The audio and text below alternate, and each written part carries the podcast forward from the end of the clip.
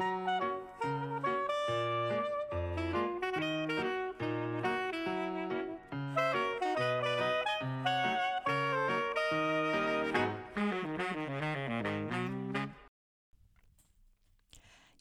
Psychobalado, un podcast pour être à la fine pointe en psychologie et en communication interpersonnelle avec les psychologues Yves Dalpé et Joanne Côté. Bonjour à tous. Aujourd'hui, notre sujet principal porte le titre suivant Quand se séparer? Mais d'abord, le docteur Yves Dalpé nous présente succinctement quelques nouvelles tirées de recherches récentes en psychologie. Bonjour, chérie. Oui, bonjour, chère Joanne. Alors, la première recherche, une surprenante priorité de santé publique. Aux États-Unis. Aux États-Unis, les connexions sociales. Ah, OK. Qu'en est-il? Les connexions sociales. Alors, Joanne, euh, et imagine-toi que les euh, psychologues américains Mhm. euh, voudraient faire valoir que la force des liens sociaux qui nous, y- qui nous unissent, la force des contacts, des- du réseau d'affection qu'on pourrait dire, Absolument. c'est tellement important qu'on on devrait en faire une priorité de santé publique. Wow. Et il se euh, base sur beaucoup de recherches qui vont dans ce sens-là. Et puis, euh, on cite euh, euh, une euh, méta-analyse. Une méta-analyse, c'est toujours euh, une recherche sur un ensemble de recherches. C'est Mhm. toujours fascinant parce que le- les, les données sont considérables. Alors, dans ce cas-ci, il s'agit de 148 études, 148 recherches sur la- les risques de mortalité. Et ça a été fait, ça, en 2010, cette euh, recherche. euh, euh, et puis, on a fait un lien entre le risque de mortalité et puis, justement, euh, le, les- Le les- manque de connexion le manque de sociale connexion chez les gens. sociale, et puis des, des, euh, des conditions de, de santé comme euh, le cancer, les maladies cardiaques, la dépression, euh, Mm. et puis les dépendances de, de toutes sortes. Puis on, on- on a réalisé que les liens étaient tellement forts que quand quelqu'un était bien entouré socialement, son risque de mortalité était réduit de 50 Oh peu importe l'âge, le sexe ou le statut de sa santé en général. Ah, Très intéressant. Alors, deuxième recherche. Être bien entouré diminue les effets d'une enfance pénible.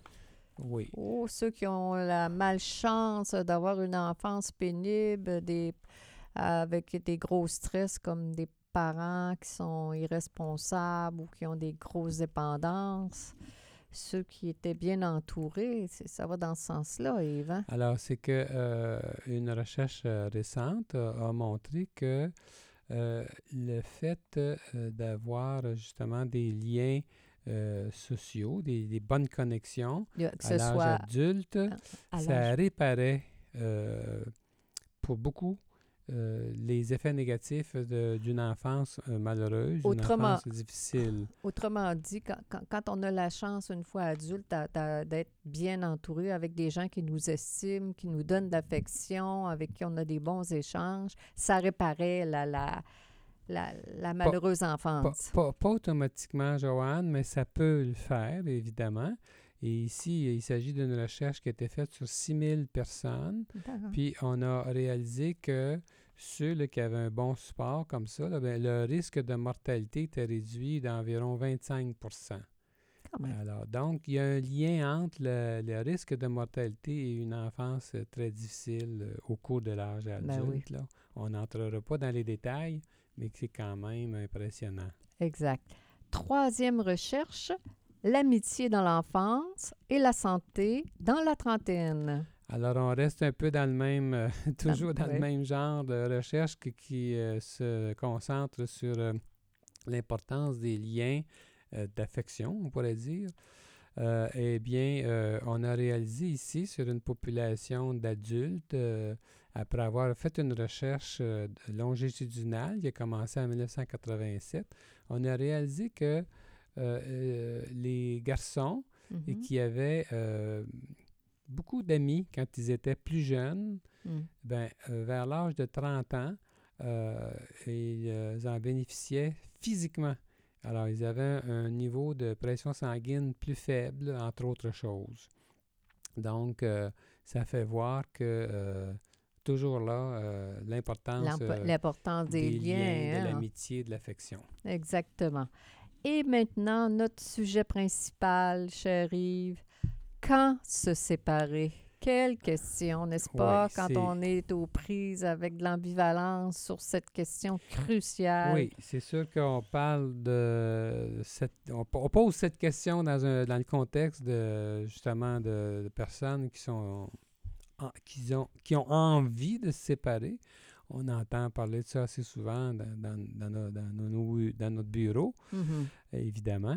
Alors, on va diviser notre entretien d'aujourd'hui en deux phases, on peut dire. Premièrement, les mauvaises raisons Ah de oui, rester en couple. oui Et puis, sûr. Deuxièmement, on va vous proposer des critères euh, pour évaluer, euh, euh, disons, le- la question là, de, de, de séparation. Des critères objectifs. dont- Oui. OK. c'est ça. Alors, euh, la, la première phase, les mauvaises raisons de rester.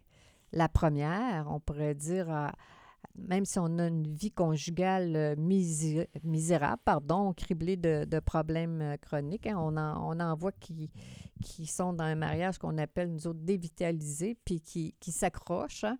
Ça sont, on- nous autres, on a remarqué que c'était comme des peurs de la solitude. Les gens, La, la principale raison, je crois, moi aussi, la peur de la solitude. la peur de la solitude. Alors, si on reste en couple, euh, qu'on se sent malheureux, mais qu'on ne veut pas partir parce qu'on a peur de la solitude, c'est sûr que c'est pas une bonne raison. Là. Non, hein, c'est- comme... C'est probablement la raison la plus importante, là, parce que ça fait, un lien avec les recherches que euh, viens de citer, justement, c'est que c'est vrai que le, le réseau d'affection est tellement important qu'on risque gros.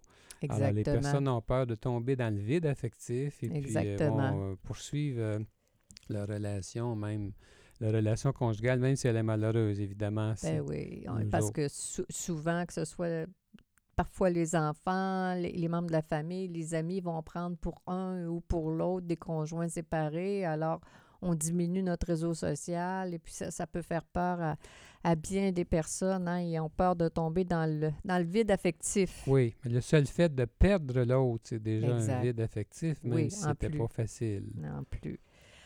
La une deuxième euh, raison, on pourrait parler de la peur de l'échec. Les gens Mhm. voient la rupture amoureuse, le divorce, comme un échec.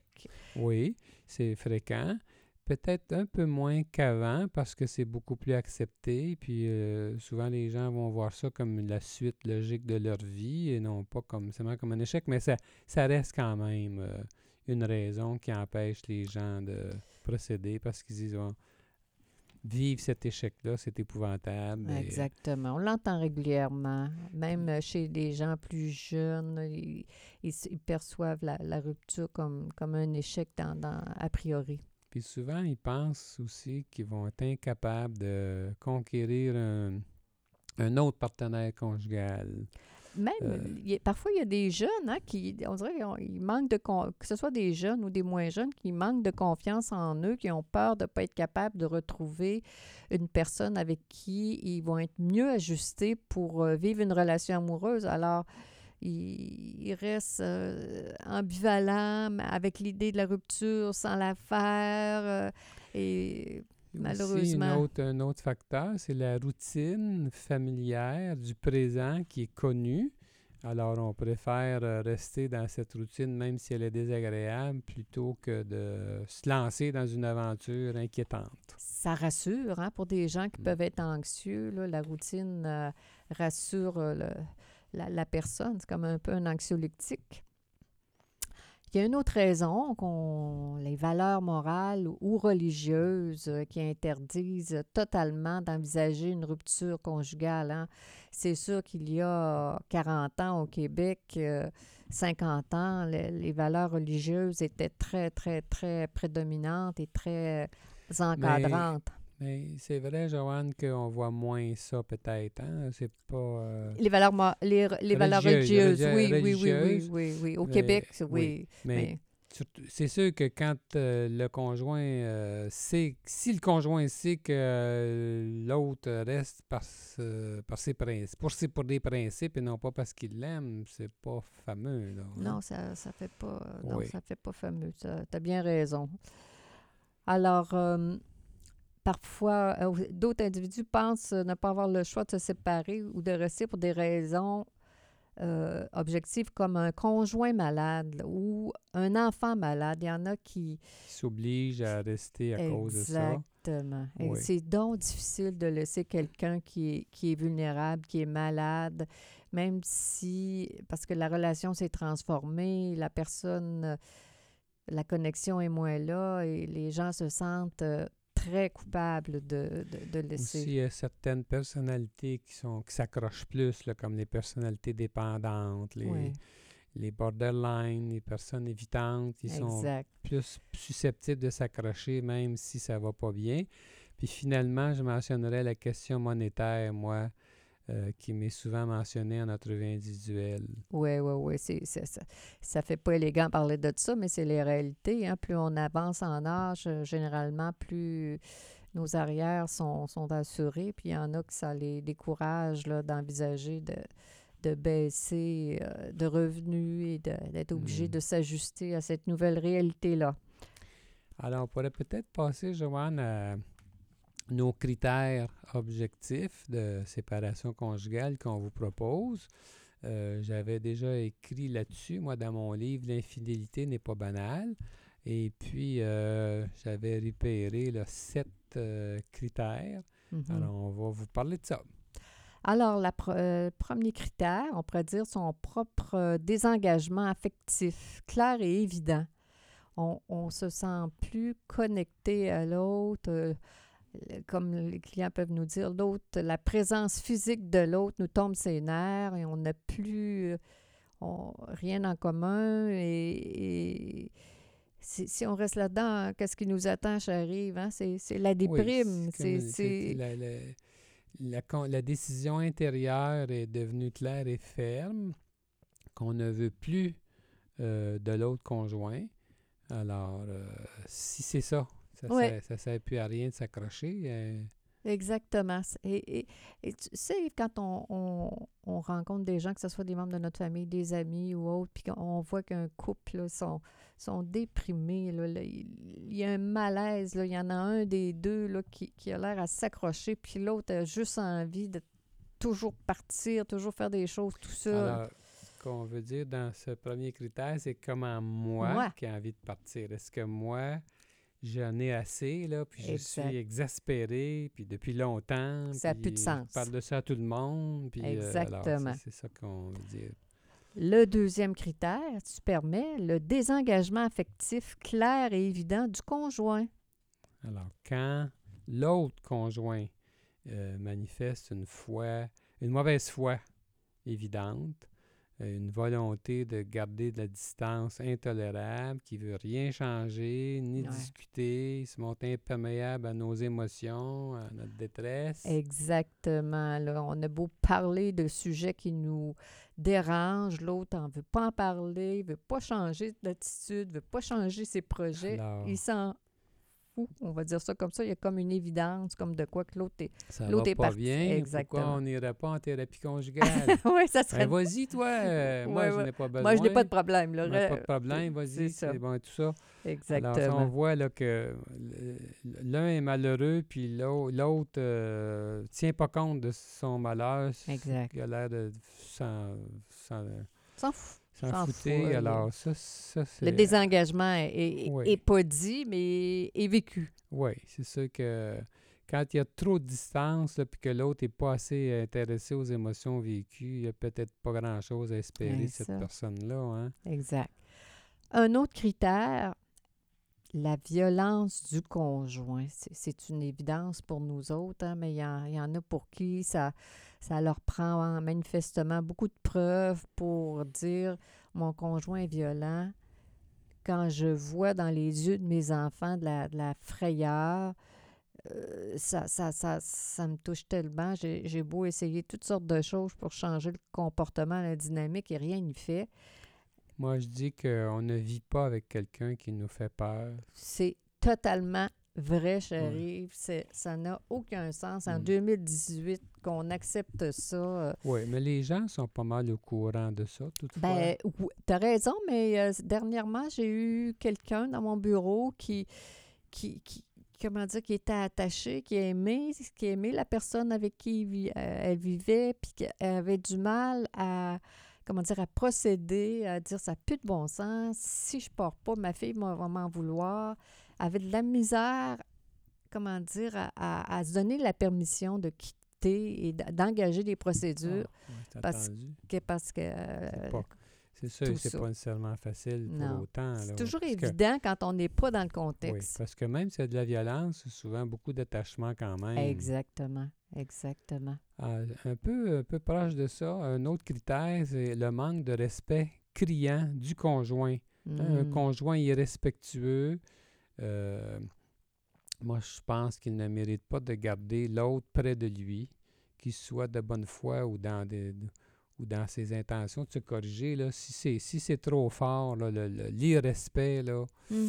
euh, L'irrespect, je te dis que c'est c'est quelque chose. Hein? Ça- ça- personne qui est foncièrement irrespectueuse, là, euh, avec une personne comme ça, la vie euh, reste un, calvaire. là. C'est un calvaire, pas, euh, évidemment. euh, on alors, ne mérite pas ça, on a une vie, puis on ne mérite pas d'être aimé de, de manière dénigrante par, par autrui. et moi, je dis que le désir de séparation dans ces cas-là est non seulement justifié, il est sain. Parce que Exact. le contraire, c'est-à-dire de vivre dans un contexte Exact. irrévérencieux, dénigrant, méprisant, ben moi, je pense que c'est malsain. Quel, message que ça envoie à mon estime de moi, là, quand quelqu'un me méprise à, à tous les jours de manière régulière. Ça, Si ça, ça- arrive temporairement, c'est ça, tout, le monde traverse des périodes difficiles, là. ouais. Mais si c'est une... Quand c'est la norme, Oui, c'est ça, là. C'est tout le temps ça. Puis si l'autre personne euh, ne veut pas ne changer. veut pas changer... euh. Alors, un autre critère, l'absence de relations sexuelles. Ah ben oui, ça, c'est, c'est, c'est, c'est une bonne raison aussi pour... Euh, euh, certain. hein? oui, je comprends. faut pas oublier que la sexualité fait partie inhérente du contrat de tout lien conjugal. Moi, je vois ça comme ça. C'est pas, c'est pas acceptable qu'un des deux conjoints, pour quelles que soient les raisons, là, décide là, que lui, là, ça ne l'intéresse plus, là, puis que c'est fini. Ouais. C'est, remarque que c'est sûr, ça peut arriver temporairement, ça aussi, oui, là, ça aussi, suite à toutes sortes de circonstances. Ça euh, prend des nuances quand même. Hein? oui, mais si on sent là, que l'autre, euh, encore là, ne veut pas discuter de cette question-là, puis que ça reste euh, rigidifié, Exactement. euh, c'est pas. C'est, c'est une, moi, je trouve que c'est une raison importante. là. on ne sacrifie pas sa vie euh, sexuelle. Comme faire, la, faire l'amour seulement quelques fois par année, Ouais. euh, ça peut s'avérer cruel même, je trouve, puis insupportable pour un adulte euh, normal. Bien sûr. Euh, Parce que qu- quand quand il n'y a pas de sexualité, ben ça veut dire qu'il n'y a pas d'affection. Il y a peu. L'affection, c'est c'est comme un jeu de domino, ça. Pas de rapport intime au plan sexuel. Les gens se touchent moins. Les gens sont moins gentils. Il y a moins de sensualité. Il y a moins de- d'affection en dehors de la sexualité. Alors, ça, ça appauvrit le plaisir d'être ensemble. Moi, je dis qu'une trop grande différence de libido entre deux conjoints, c'est déjà euh, euh, Une raison. un- une raison. Si, si, c'est si c'est trop, là, Ouais. faut, faut s'accorder là-dessus, sur la fréquence. On peut avoir des distinctions sur les façons de faire, ça, ça peut toujours se travailler. Mais quand la fréquence est trop grande, Trop, quand trop, la, Trop, la- trop, trop, trop grande. oui. Ouais. Ben quand, ouais. quand la, quand la différence euh, de désir entre les deux est trop grande, ça peut être euh, insupportable. Ben, il y a toutes sortes de raisons à ça, c'est un autre sujet. Ouais. Ouais, T'en as des sujets, toi, Oui. mon cher Yves. Alors, euh, un autre euh, cri- critère. critère, des changements draconiens dans le style de vie imposés unilatéralement par un conjoint à l'autre. Ben oui. on n'est pas obligé de tout accepter à la vie et à la mort, hein? Dans la vie, non? Oui. Alors, si un conjoint décide que lui, euh, il s'en va euh, demeurer en Europe, Oh là là, faut faut que tu viennes, que tu viennes pas. Moi, je m'en vais. moi, je m'en vais. Je m'en vais vivre en, en Europe. Hein? Ça, ça aussi, c'est une décision unilatérale comme la sexualité. Hein? Ça Ouais. N'a pas de sens. Ça met trop de distance ou qu'il y en a un des deux conjoints qui décide que là, on va se voir que la fin de semaine. Encore, il y en a un des deux qui décide unilatéralement quel sera mon style de vie sans me, me consulter, sans discuter avec moi, sans donner de sens à tout ça. ça. Ça un pas de sens. conjoint qui compromet les finances de la famille en Ah, ben oui, s'adonnant aux jeux compulsifs. par exemple, c'est une euh, autre affaire. Un conjoint qui interdit à l'autre euh, de changer de travail ou de retourner aux études, bien là, voyons donc. Ah c'est Euh, du quand- contrôle. Oui. Quand les valeurs de chacun se distancient trop aussi, parce que la vie commune devient impossible, hein, Exactement. impraticable. Exactement. Un autre critère, la découverte d'une psychopathologie chez le conjoint. Moi, c'est ça, là, c'est que aujourd'hui, euh, avec euh, toutes les connaissances qu'on a en psychologie, sur par Internet Oui. particulièrement, moi, je trouve que les gens sont de plus en plus informés. Puis avec le temps, des fois, les gens se rendent compte, oups, ben, coudon, là, euh, mon conjoint, là, euh, est un grand narcissique, ou ben non, c'est une borderline, ou paranoïaque. euh. Alors, qu'est-ce que je fais, moi, là, là ça n'a pas de sens. Je vais euh, subir euh, tout le temps la méfiance du paranoïaque ou je vais subir la- le, le mépris du narcissique ou les, les grandes colères de la, de la borderline? Mais ça, c'est un sujet délicat. Pourquoi, chérie? Parce que si on le voit comme ça, c'est, on se dit, mon Dieu, il faudrait partir en courant, là. Mais c'est pas si simple que ça, là. Parce que d'abord, il faut savoir que souvent, on- les gens se choisissent euh, parce qu'ils sont au même niveau de maturité affective. Alors, ça se peut que l'un ait un trouble de personnalité X, puis l'autre euh, trouble de personnalité Y. Et euh, ça se complète, tout ça. Puis il y a moyen de travailler ça à deux aussi. Alors, il faut faire attention là, pour pas trop vite se percevoir comme victime d'un méchant là, et euh, poser des diagnostics qui sont peut-être non fondés. Je trouve que c'est... Ou, ou trop. Parce qu'il y a des traits.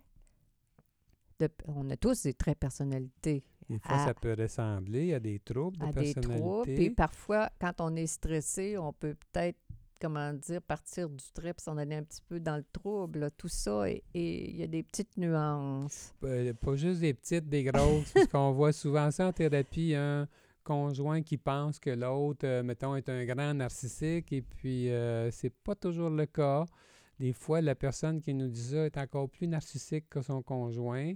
Euh, c'est pas c'est pas évident ça. Ça veut pas dire que faut pas tenir compte de cette dimension-là, mais moi je ce que je veux dire c'est que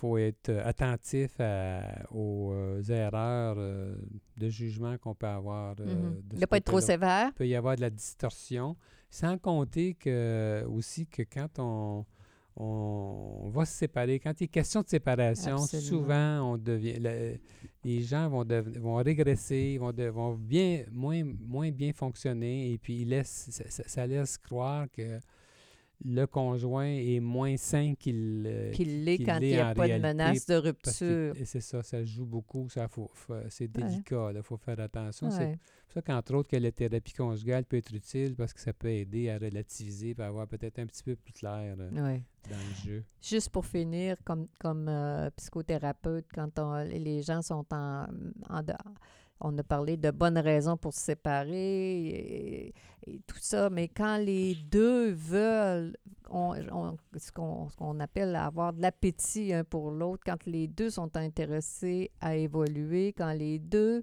sont attachés, quand les deux, Ben, oui, c'est sûr. on va les encourager. ça- ça- ça peut euh, renverser des montagnes. C'est ça qui. Il peut y avoir toutes sortes d'embûches dans le couple, mais si les deux ont de l'appétit pour euh, euh, régler, pour améliorer le sort, mais ça, ça change tout. Exactement. Oui, mais là, exact. Aujourd'hui, on voulait plus essayer de donner des. des pistes, Des pistes. des pistes objectives pour euh, que les gens puissent se faire une tête sur quand se séparer, quand ça, ça a du sens, tout ça. Alors, on pourrait s'en parler encore bien longtemps. Eh Comme oui, souvent, sur oui, nos sujets, ça passe oui. toujours trop vite. On, a- on sent qu'on a beaucoup de choses qu'on aimerait dire, mais on, on se reprendra. Alors, je suis obligé de fermer la boutique, Joanne, pour cette semaine. C'était Psycho Balado avec les psychologues euh, Joanne Côté et Yves Dalpé. Pour plus d'informations sur qui nous sommes et sur nos podcasts, consultez notre site web www.dalpécoté.com et à la semaine prochaine. À bientôt!